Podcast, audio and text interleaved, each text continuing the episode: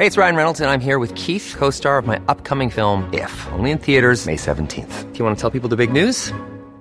All right, I'll do. Sign up now and you'll get unlimited for $15 a month in six months of Paramount Plus Essential Plan on us. Mintmobile.com slash switch. Upfront payment of $45 equivalent to $15 per month. Unlimited over 40 gigabytes per month. Face lower speeds. Videos at 480p. Active Mint customers by 531.24 get six months of Paramount Plus Essential Plan. Auto renews after six months. Offer ends May 31st, 2024. Separate Paramount Plus registration required. Terms and conditions apply if rated PG. Hi, I'm Daniel, founder of Pretty Litter. Cats and cat owners deserve better than any old-fashioned litter. That's why I teamed up with scientists and veterinarians to create Pretty Litter. Its innovative crystal formula has superior odor control and weighs up to 80% less than clay litter. Pretty Litter even monitors health by changing colors to help detect early signs of potential illness. It's the world's smartest kitty litter. Go to prettylitter.com and use code ACAST for 20% off your first order and a free cat toy. Terms and conditions apply. See site for details. As a leader, you have to adapt your behavior more to make room for other people's authenticity. So I think that's really, really important from a leader perspective. And then as an individual, what I would say is there's so much that we can be doing. Like I have a, a model which I'm happy to share in our conversation today that I talk a lot about online called the three selves. But essentially, it's about us courageously, despite feeling the fear of bias and judgment coming our way. Because I can tell you, based on my work and research, it's the fear of bias. You're going to judge me. You're going to take opportunities away. You're going to take love away. You're going to take your friendship away. If I show you or tell you who I actually want to love and who I am and how I really would speak and how I would really dress and what my opinions are, you're going to take all your love and affection and opportunities away. It's the fear of bias and judgment that causes us to suppress our authenticity. How you day? How you day? That was the voice of Ritu. Ritu and I were so involved in our passionate conversation. You're going to listen to this podcast and you're going to hear a conversation with seemingly two friends, but this was the first time we met. And I loved the passion that we shared because it's really about interrupting supremacy culture. And for those that don't know what supremacy culture is, you're going to find out in the podcast, but it is really around this idea of systems of oppression that don't limit other forms of identity, specifically non-white identities. We talk about the intersections of our identities, the intersections of our childhoods and how we broke past the supposed to be versions of ourselves and became people that defined the who we are meant to be versions of ourselves. There's a distinction. Sometimes you, you end up being who you're supposed to be based on what people have shared with you. And that view oftentimes is limited.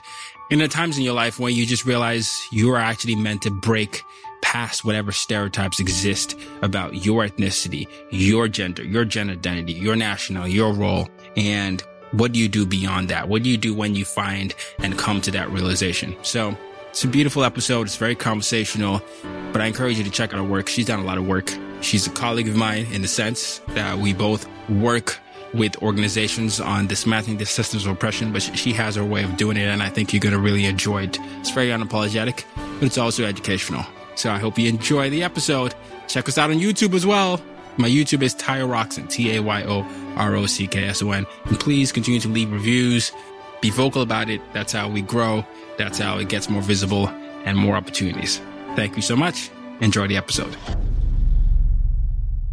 Welcome everyone to another episode of As Told by Nomads. And today's guest is Ritu Bhasin. Now, Ritu is someone who is very, very interesting because she shares a lot of the same philosophies as I do. And the main goal that she has is to interrupt supremacy cultures, as she likes to say. But she's also someone who is involved in helping to create more empowered, more inclusive, and more inspired worlds by unlocking the authenticity that is often stripped in the environments that we have. She wants everyone to experience that freedom and that magic that comes with living one's truth. Professionally, she does a lot of things. She's been someone who's worked on Bay Street, which is the the version of Wall Street for those of you that don't know, but I believe Bay Street is in Canada. I know you correct me if I'm hey, Other Canada, yes. Yes, and she's a business owner, she's an author, she's a speaker, she's a life coach. She is someone who is going to help you feel a lot better today. Welcome to the show. Thank you so much for having me, Tayo. Pleasure is mine. The pleasure is mine. I gave a little bit of your background there, but haven't done research. I feel like your story is going to illuminate to the audience why you are great for this. So how did you end up learning how to embrace who you truly are? Oh, wow. Big opening question. I had to. I had to. I, have listened to enough of your interviews to know that there are a series of stories. And so I just wanted to open it wide enough for you to start off with where you felt. Okay. I love where we're starting. But, you know, to start there, I think we have to go back right to the beginning for me. And like, I think a lot of us, my struggle to belong, to be seen, to understood, to be valued, all of that started at a really young age. So I'm the child of immigrant parents. My parents immigrated to Canada. You'll hear the Canadian in me as I speak. They immigrated to Canada now over 50 years ago. And we are Punjabi by culture and Sikh by faith. And when I say Sikh by faith, my faith is called Sikhi or Sikhism. I'm a Sikh. It's spelled S-I-K-H, pronounced Sikh, not Sikh. Sikh is how colonizers pronounced it, and we are trying to decolonize language. My father was a turban, has a beard, the full deal. And I have the quintessential upbringing as a child of immigrants, where my parents came to Canada with very little money, left all their belongings and family and stuff back home to start a new life. And they came back in like the early 70s. They were like the lonely only, like they stood out as Punjabi immigrants. Like everything from the clothing they wore to the turban on my father's head, my mom's long hair, to the thick accents, to being rejected for job opportunities, to having like horrible racist names screamed at them on the street, and so much more. They had their struggle. Me and my siblings were born a few years after they arrived. Then that's where the real struggle for me with identity formation started because to say that I was confused growing up culturally would be an understatement. Like I was straddling white Canadiana while trying to understand Punjabi Indian culture. My parents were like, no, no, you should really embrace white Canadian and be Canadian. No, no, no. How dare you be that Canadian and that white? Don't talk to me like the white kids talk to their parents as if that stuff's going to roll in our household. And then at the same time, I unfortunately endured years of relentless racist childhood bullying that was deeply traumatic. And I can tell you, like, even now, I've had over 20 years of therapy, Tayo, like 20 years of healing work I have been doing. And my heart still carries the wounds, the rejection and the experiences I had. And so that was just me as a little kid, let alone what I experienced then joining big law. Like I became a lawyer and I worked in the towers for over a decade. And as a young brown woman navigating corporate culture, like I struggled there. It's just my story to find belonging and to embrace who I am started from a place of hurt and woundedness. I love that you're saying that because many people in the audience, a lot of times people call themselves TCK, third culture kids, right? They identify with multiple cultures or immigrant parents or you know first generation i believe you said it should be second generation in one of the interviews yeah second generation immigrants who talk about this, right? Even I've shared a lot of my story about dealing with the bullying. I wasn't physically bullied, but I was always emotionally bullied. And physically, I was into sports and all those things. So, you know, no one would ever think this guy's a, the athlete. But when they would say, you know, your food smells or you're too black or we would never date you because of what it is. You sound funny. I got you're ugly all the time. I went to boarding school for high school. They cut up my clothes and, you know, put a lotion and you never know who it is. They will just constantly try to get you to be out of your things, your element rather. So it's interesting. You were going through that. You go to therapy right now. You work through all those moments and then you do this thing where I've also heard you say you get the job that you're supposed to get, but even that job that you're supposed to get isn't the job that you wanted to do because you wanted to do social justice initially. Oh, yeah. So I want to go back to something that you said, Tayo, that I think is so important, which is that because uh, what you just shared about your own story with boarding school and being bullied. First of all, I'm sorry you had those experiences and my heart goes out to you. And I I can relate. Like what you said resonates with me so deeply. I was not physically bullied either.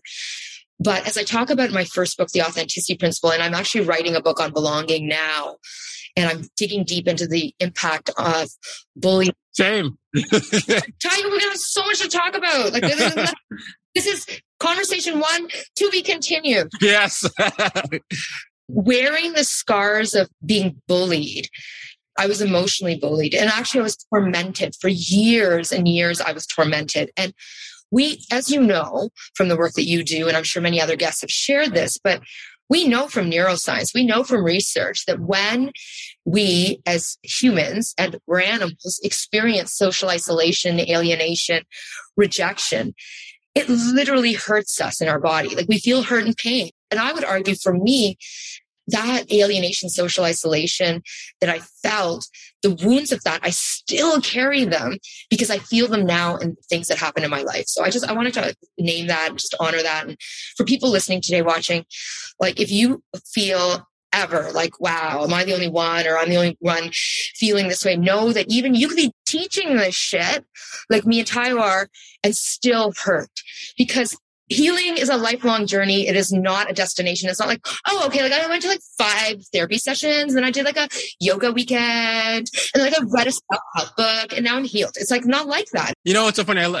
As you were doing the accent, it reminded me of another form of colonization where a lot of people will use Indian traditions, like, you know, all these things, and then you call it wellness, right? But to your point, it wasn't until recently. It was actually until the pandemic that I actually admitted to myself that I, I was bullied because I used to just shove it in and say, you know, people just use words, but I had decades all through my middle school, high school. It was always fighting multiple areas. And in my head, I was like, well, I mean, I did all the sports. I, I got the grades and all these things, but I suppressed them. I never told people what it was. And even when I was hurt, I didn't say anything, but I started getting panic attacks, by the way, in high school. I went through anxiety and depression throughout middle school and high school, but I never verbalized it until my adult years because one, I didn't know what it was. And then two, if you think about toxic masculinity, I just did it. I was like, ah, it is what it is. Oh my gosh, I, I could go on and on. Uh, in fact, I talk about this in my second book, which will be out next year, about the intersection between toxic masculinity and white supremacy, because they go hand in hand. Like for men of color, how the intersection between consistently experiencing racism and then patriarchy and toxic masculinity caused silencing. And so you and I can dig into that. And we'll move on to the professional question. But the reason why I love this connection here is because when I created this podcast back in 2014, there wasn't enough language around this idea, right? A lot of people will talk, uh, we always used to talk about belonging, but it was in a different way. But throughout the years, we started to really dive into the elements of belonging, which is the yoga. We just brought up yoga. And you said Sikh versus Sikh, right? Even just the name change, pronouncing all these, all these subtle things, the subtle forms of erasure. Yes. So, a few things based on what you said, and then yes, let's talk about professional stuff. You and I are like separated at birth. Hi. Hi. for years and years. So I have been a professional speaker. Like I've been speaking for like decades, but like I mean as in like a paid professional speaking speaker on stages. I have been doing this for 12 years. And I would say it was only about 6 years ago I started talking about my experiences with bullying. And the reason I did not talk about it is because of shame. I was embarrassed. I was ashamed that I had had these experiences. It's not my fault that I was bullied. I mean, I was just a young brown girl trying to make her way through life as a kid. I did not call for it. I did not ask for it. I did not want it, but it happened. And I was just so embarrassed and ashamed to talk about it which is why the healing work that I have done. And by the way, when I say healing work, I mean, and this is another place where I think we can really directly speak to how white supremacy is ruining the world when it comes to healing, because I spent a lot of time on healing, both for myself to do better and live better and take care of myself, but also in the empowerment inclusion work that I do. As part of it, I'm studying to be a trauma professional, not because I'm actually going to be a trauma therapist, but because it dovetails so well. We know increasingly from research, and by the way, when I say research, like let's even call out white supremacist underpinnings of this. So many of us who are listening and watching today come from ancient civilizations. For thousands of years, our people used practices like yoga, pranayama, which is breath work, Tai Chi, humming, drumming, sweat lodges. I mean, I could, uh, medicines from the earth. And those practices were co opted, vilified, culturally appropriated. Hello, the whitewashing of yoga globally. It was against the law. When the British colonized India, they made yoga illegal. When the British were in the West Indies, they made drumming illegal. So it's like our healing practices were literally criminalized and we were demonized for using them. However, now the white world is all over our practices and we are too ashamed to go back to our practices. So I think one of the things that one of my key messages in healing is let us never shy away from going back to our ancestral roots reclaiming our roots to help us to heal because our ancestors knew and let us in tandem interrupt the cultural appropriation of our practices. And so I'm going to be talking more and more about how we as South Asians, we as Indians need to reclaim yoga. That's for another day. So much of what you just said, Tayo, resonated with me. I just wanted to make those comments. This is why I like having conversation podcasts because when I open the question like that, this is what I envision happening because there's no way to ask a specific question without opening it up that way and then drawing the parallels from there. And I was like, yeah, Ritu is going to be the best person to do this with. And to your point, there's a lot of reclaiming that needs to happen because there's been a lot of legislation against people's identities, people's cultural heritages. I mean, for goodness sake, we have people changing their names. I'm a professor as well. And so it always breaks my heart seeing this of course, you're a professor, athlete. Hey, look, author, consultant. Hey, just mirroring, just mirroring. And so one of the things that always break my heart, and it's always hard, not every student does this, is when I see students from, from different backgrounds, particularly China in my case here, they always come ready with an English name because they've already assumed. Yes. And even, it's not even just assumed, they've been told sometimes that no one's going to be able to pronounce the name. So just give yourself a name. And so some will, you know, say, oh yeah, it's okay, you know, just call me this. And some when I ask if I can call them by their Chinese name, they'll say, okay, yeah, sure, you can call me. And so it's always that back and forth. But even just having to apologize for who you are is what you had to do in the professional field. Apologies for yourself. You were successful conventionally. And then for some reason you had a turning point. What was that turning point? I decided at a young age to, that I was going to commit my life to social justice and activism. But back then, picture like the 90s, early 2000s. It's like, okay, so like you want to do social justice stuff. You're going to like, and Indian immigrant parents. Okay. It was like, okay, you want to do social justice? Fantastic. You should become a lawyer or a politician or like, no, you're not going to go work for a nonprofit. And so I decided I'm going to become a lawyer. And I did. And I thought I was going to work in a poverty law clinic or do social justice work. But I ended up when I was in law school, I did well in school, like a good little nerd. And I was not an athlete, I was a nerd. And I got swept up into big law because this is where all the affluent, connected white kids were going. And frankly, as a first year associate, I was going to make more money than both my parents combined times whatever I was like, are you kidding? Like, that's where I'm going. So I got swept up into working in the big towers, which I did for many, many years. But here's my experience, what I found working and navigating the corporate world. And, you know, I talk a lot about this in my blogs online and on social media, on Instagram in particular. It's like, the messages around bullied and don't be you, be like us were never overt like they were when I was like 12 years old and I was getting bullied in class about how my food smelled and my hair smelled and I smelled and whatever like I smell like goat curry, which I often did. But you know what? Who doesn't want to smell like goat curry now? Like everyone wants to smell like goat curry. Like yeah. whatever. whatever. So it was always subtle. It was like, oh, you want to get ahead? Well, you should learn to ski and you should learn to golf and you should read sports headlines and you should talk like this and whatever.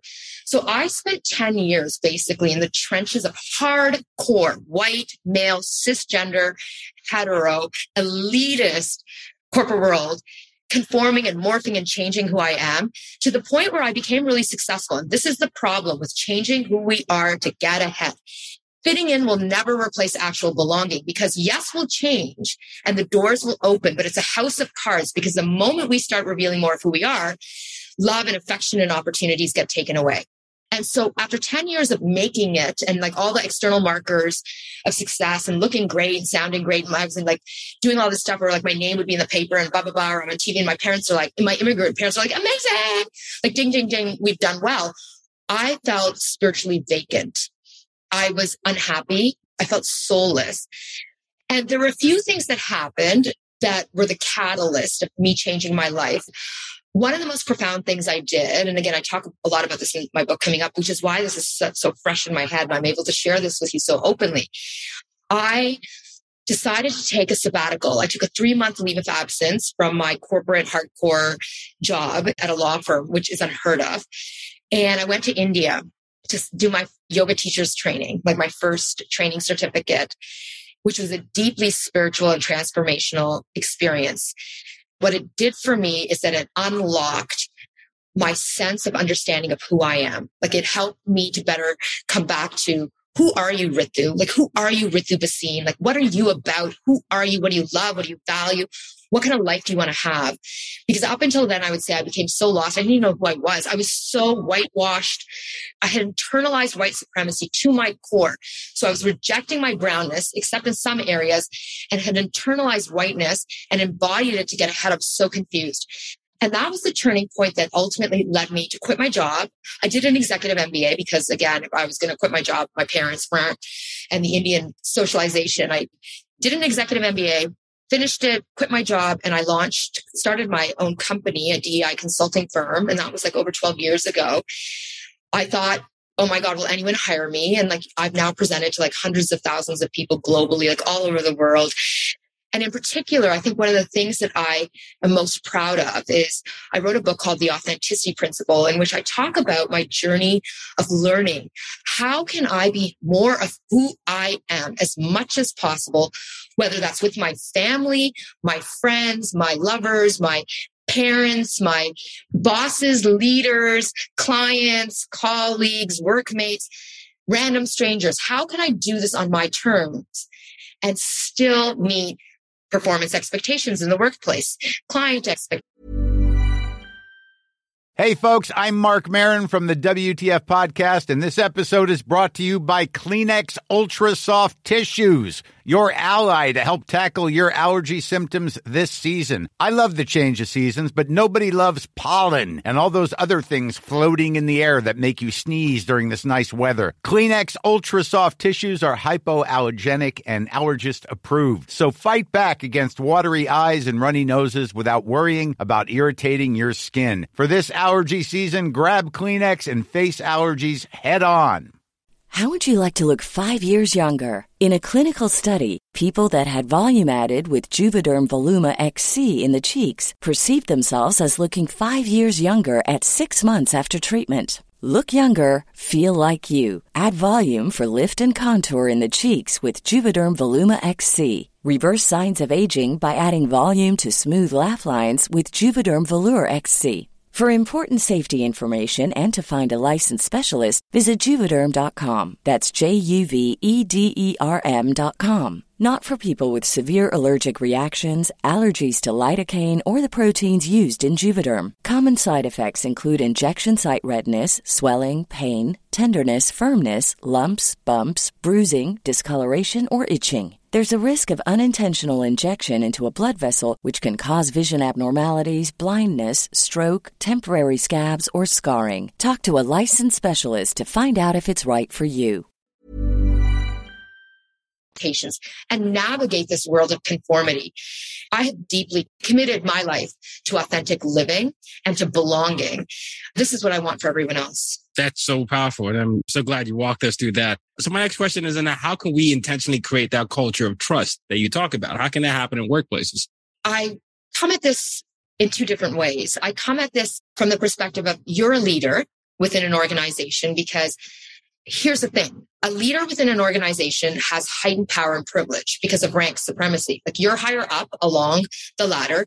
And so by virtue of you having rank supremacy over others, you control the culture. And so the most imp- important people within an organization are the leaders because the tone at the top cascades down, which is why I think it's so important when we're wearing our leader hats that we do our best to be deeply vulnerable and personal about our own experiences. So, for example, you talking about how you have lived experience with depression, experiencing panic attacks, me talking about, for example, my own experiences with diminished mental health or with doing years and years of psychotherapy to help me heal. It's so important that we name this and talk about this so that when we do it, we open the door for others to do the same. I call this the authenticity principle. Like this, the, the name of my book. But the authenticity principle, it's basically a way of living and being, working, leading that we embody, where we consciously choose to reveal more of who we are. We know who we are. We embrace who we are. We be who we are as much as possible so that we feel more connected with ourselves. But then we bring this spirit into our interactions with others. And in doing so, authenticity is a lot like a magnet. The more I do this with you, the more you're going to want to do this back with me. And this is what causes us to create these meaningful connections. And then from a team perspective, this is what unlocks innovation and creativity and empowerment and psychological safety and belonging and more. And so leaders have to go first. Like if you want your team members to belong and to feel vulnerable to share about whatever it is, you got to go first. But you also got to clock and check your privilege because the problem in most workplaces, especially when we have homogeneous leaders, so mostly white, hetero, cis male leaders in place, too much leader authenticity becomes the behavioral yardstick by which we measure performance. So the leader's authenticity becomes the barometer by which we me- measure what workplace meritocracy looks like. So as a leader, you have to adapt your behavior more to make room for other people's authenticity. So I think that's really, really important from a leader perspective. And then as an individual, what I would say is there's so much that we can be doing. Like I have a, a, model which I'm happy to share in our conversation today that I talk a lot about online called the three selves. But essentially, it's about us courageously, despite feeling the fear of bias and judgment coming our way. Because I can tell you based on my work and research, it's the fear of bias. You're going to judge me. You're going to take opportunities away. You're going to take love away. You're going to take your friendship away. If I show you or tell you who I actually want to love and who I am and how I really would speak and how I would really dress and what my opinions are, you're going to take all your love and affection and opportunities away. It's the fear of bias and judgment that causes us suppress our authenticity. And so that healing work that I talked about is so powerful. Please elaborate on the three selves. So I, like you as a DEI workplace consultant and speaker, was finding, and even like I did HR work for several years in the context of the legal work I was doing, working in a, legal profession. And what I found is that so many workplaces say things like this. We want our, our team. We want you to bring your whole true authentic selves at work. We've created a culture of authenticity where everyone can bring their whole true selves to work.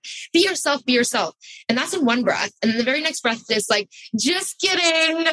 No, you don't. Leave your differences at the door minimize your differences, push down your differences. My mission statement is use a difference to make a difference. So I, am in direct opposition. but yes, it does resonate. It, it plays a role into why I did what I did and I do what I do now. So yeah. And even for me, I was like, how can we tell people to be who they are when we know that corporate cultures are rooted in conformity, forms of supremacy. It's oppressive. You can't actually be who you are. And by the way, what does be yourself mean? Like, what does that actually mean? So that's what led me to create the three selves framework. So there are three selves. All of us have each of the three selves. I'm just going to take us through the continuum really quickly. Lots online. You can check it out and that can help you dig deeper. The most important self of all, the authentic self. I define the authentic self as who you would be if there were no negative consequences for how you're showing up. So if there were no negative consequences for how we dress, how we speak, what we talk about, how we use our voice, where we would draw boundaries, say yes to, no to. It's the good, bad, and ugly of who we are. There were no negative consequences to your actions, this is who we would be. That's your authentic self.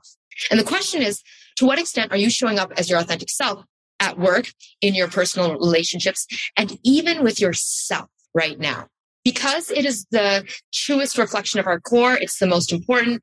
It's in what I call the zone of empowerment. It's squarely in the zone of empowerment because it's that important. On the other side of the continuum is the third self, which I call the performing self. And by the way, we've been talking about the performing self the whole time. I use the word performing not in the sense of like high performance. I'm using it from the perspective of life is a stage and we are all actors on the stage putting out a curated image of who we are. We're masking and we're giving a Broadway production. We're acting our lives as opposed to being who we are. And so you can imagine that performing, masking your identities, changing who you are to fit in. And I'm, for those of you just listening and not watching, I'm doing air quotes, like fitting in. It feels humiliating. It feels exhausting. It feels exclusionary. It's disrespectful and it's in the zone of disempowerment. But the problem is, and we know this from research, when we come from cultural communities that experienced heightened oppression, of course we perform more and it significantly impacts our health our mental health, our spiritual health, our physical health, and more. So the objective after today is to push out of the performing self as much as possible. And so my question for you all listening, watching is to what extent are you showing up as your performing self at work in your relationships and even with yourself i feel like i'm listening to an echo or watching a mirror here but this is great this is what i said Tayo. we are going to be best friends and this is just the first conversation i knew it so the middle self, we've never explored this self in this way before. I call it the adapted self, your adapted self. It's a really powerful self for a few reasons. First of all, when we explore our adapted self, we realize, wow, I have more agency, choice, and control over how I behave than I thought I did. Number two, we realize, wow, you know what? I'm actually living more authentically than I thought I was. And so I'm not a sellout because I constantly walked around feeling like I was a sellout, which is also stigmatizing. And by the way, we do this inter and intra group. We do it to ourselves a lot of times. Yeah. That's what I'm saying. Like, like brown people are calling me out. And it's like, listen, and I can tell you again, based on my work and research, it's like me anglicizing my name or cutting my hair as a Sikh or taking on white hobbies and activities like wining and cheesing and going to the opera. Like I wanted to do that. I didn't do that deliberately. It was a coping mechanism. It was a survival mechanism. It was like, how else was I going to get through big law? And I can tell you, this is why I'll never use title. You will never hear me use the word inauthentic. I think the word inauthentic is judgmental. My experience has shown me that when people change who they are. They mask aspects of their identity. They start listening to opera when they don't want to, take up golf when they don't want to, i.e., me. We do it not because we're trying to be malevolent and mislead. We do it because we're wounded and we're hurt and we're scared. We fear not getting ahead. And so this is why I'll never call someone inauthentic. I think it's judgmental. So your adapted self, you have more agency, you realize you're being more authentic than you thought you were. And it's a really safe place to stay in situations where we don't feel comfortable revealing more of our authentic self. So your adapted self is a self that says, okay, Ritu, I hear you. I am performing. I'm going to pull out of that. But I look over here at my authentic self and I can't be authentic 100% of the time because I want to keep my job, keep my family, not go to jail, blah, blah. And I am with you. No one can be authentic 100% of the times because we are humans, tribal, communal. We need mechanisms of social control to keep us regulated. So our adapted selves are the selves that willingly, happily choose to adjust our behaviors to meet our needs and the needs of others. The adaptation, the shift that we make, it's a choice. It feels good for us to do. It's still a manifestation of our authenticity. It serves us and it serves others. And in fact, a lot of us are adapting all day long.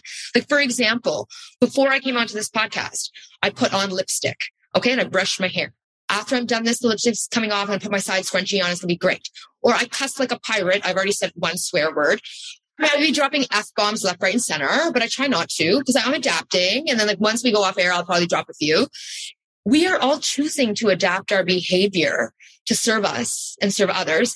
But because it's a choice, it feels good to do. And so here's a really important takeaway as well.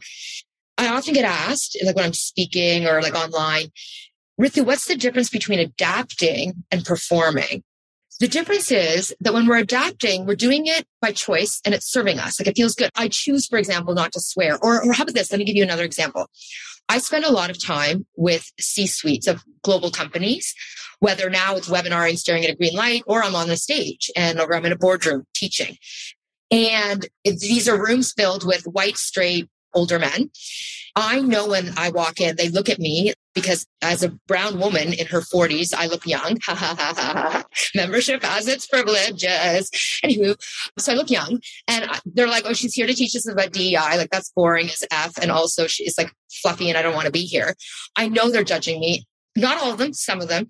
And it's harder for me to gain trust where if I walk in as a white man teaching about directors and officers liability, they would view me differently.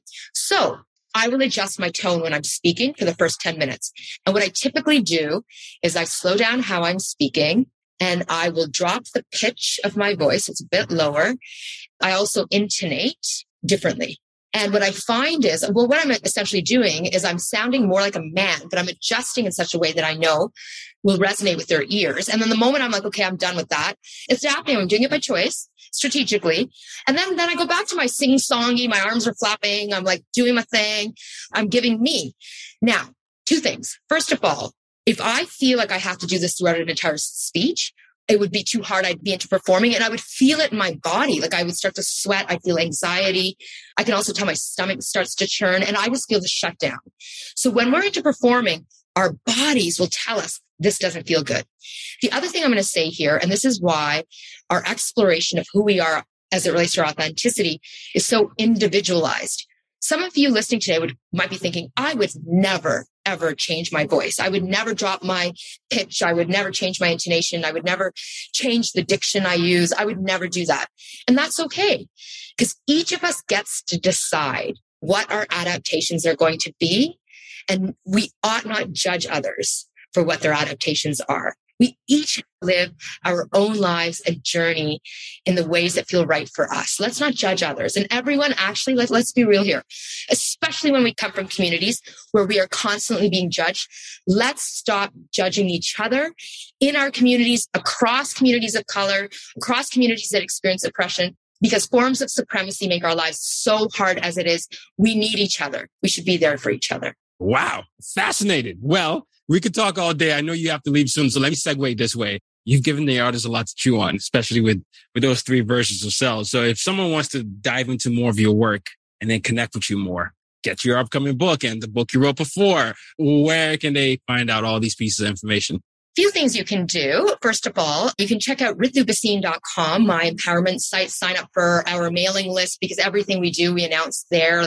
And my book, The Authenticity Principle. You can even download the first chapter for free at ritubhasin.com. My favorite way to hear from people is on Instagram. Like I, you could email me, but like it takes me forever to get back to people by email. I hate email. But if you DM me on Instagram in particular, it's like I have like a 24 to 48 hour response rate. It's actually really remarkable. Or LinkedIn, you can uh, message me on LinkedIn as well. Well, I'll make sure I put that in the show notes. Oh my gosh. I have so many, all these follow up questions. So we're going to have to do more. Can I ask you a question, Tayo? Yes. Is there anything I've said today that you like really captured you or like where you're like, yeah, you know, I've been thinking about that or that means a lot to me? I always think about the self thing. For me, my entire goal is to dismantle and destroy any form of, you know, supremacy. And people that participate in that, you know, they're usually in my way. And I come across that in the workplace. I come across that in the education system and media. Identity always comes up. Belonging always comes up. And the question of whether you can be your full self is usually the thing. Be your full self without punishment. And as you were talking about the three versions of selves, I was thinking about where I fit into that. And, you know, when I was younger, before I started moving around a lot, I didn't even know any better. I was just like, this is myself. Then, you know, I, this kid who was the lonely only. And then I started realizing the consequences for being myself. And then I, I really became really good at figuring out how to code switch. And then I came to college and, uh, I made a decision to stop doing that as more and to just be myself in almost, oh, I say almost in almost any situation. I was okay with losing the opportunities. And so I was thinking of that where that pushback you brought up where someone would say, I'm just going to do this. And I found that the older I've gotten, the more okay with the consequences I am with. So that's where my mind was going. I hear you and I agree with you. I don't want us to start judging other people because we, especially have come from historically oppressed groups and we understand just what it's like sometimes for people to need to put foot on the table, you know, for people to feel safe. I was navigating the nuance of those thoughts. Listen, I think I love what you're sharing. It just shows you like once we are alive to how forms of supremacy permeate every single thing we do. We can't unsee it. We see the complexity and nuances. Nothing is just as it seems. And I think that this lens is both really difficult because it makes life harder in many respects. Conscious life is harder, but it also makes life so beautiful because we understand people and ourselves in a far deeper way. Like, for example, I'll be really quick here. I, um, is again, it's fresh on my mind because my book. I am very mindful that my parents, who were immigrants to the country, escaping a country that had just been decolonized after hundreds of years of rule by white people who pillaged people, resources, systems while there and left a bloodbath and mess. The partition, right? Exactly. I'm talking about partition. Good for you. Not a lot of people know about it unless you come from that region of the world that they did their best in how they parented and raised me. However, there were ways in which they raised me that hurt me and harmed me. And here I am in my 40s trying to navigate the hurt and harm from my childhood upbringing. One of the things that I have worked really hard to do, and I'm still working through, is I love my parents. I honor my parents. I'm so grateful for them. And I can still be honest with myself around the harmful ways in which they harmed me through their parenting. Nothing is simple. Nothing is straight. Life is hard. It's complex. People are complex. I'm complex. You're complex. The world is complex. And this is why having a conscious life is so important for us because we see and understand those complexities. I love that you bring this up. We have, I have this conversations with my mama and pops often. More often than not, we'll start to agree, but it's that balance. You understand why they did what they did and you love them. But at the same time, as you're coming more into your own, you're expressing yourself and you're saying, this wasn't okay. This is not okay. We're going to agree here and disagree here. And so it's part of that unlearning and relearning aspect of life. This has been a delight. It has. It has. Well, the only way to cap this delight is to ask you this final question, which is how do you use your difference to make a difference? I ask my guests all of this. Oh, such a good question. And you know, I don't no one's ever asked me that question before. That is a question I have never been asked before. You know what? Chances are that will always be the case. the thing that I do with my differences to make a difference is I talk about my differences. I no longer cloak my differences, hide my differences, mask my differences. I'm in my healing work and journey. I'm doing my best to no longer be ashamed of my differences. And what I'm finding is that my differences actually, or my experience with my differences, not so different than other people. The more I share my story of struggling with my identity, the more I realize so many other people are struggling with their identities too. And these really actually aren't differences. The thing that's different is the fact that I'm actually naming it and standing in my power and owning it. And I think that that's the most important thing that I am doing. Like I've made it my life's work to experience belonging for myself, with myself, and to help others to do the same. Ritu Bhasin, everyone. Thank you so much. This has been a true pleasure, a delight. And I, I thank you for your authenticity, for your vulnerability and for your willingness to share both. Thank you, Tayo. Thank you. Back at back at you, my new bestie. hey, back, yes, yes, we have to do this again. No, seriously, thank you so much. When we have more time, we'll definitely dive into more topics. So good. Thank you. Be well. Bless everyone. You well, kings, queens, and everyone. Till next time, use a difference to make a difference. You've just been listening to the As Told by Nomads podcast. For more ways to reach out to Tayo and to use your difference to make a difference, head over to www.tayorockson.com.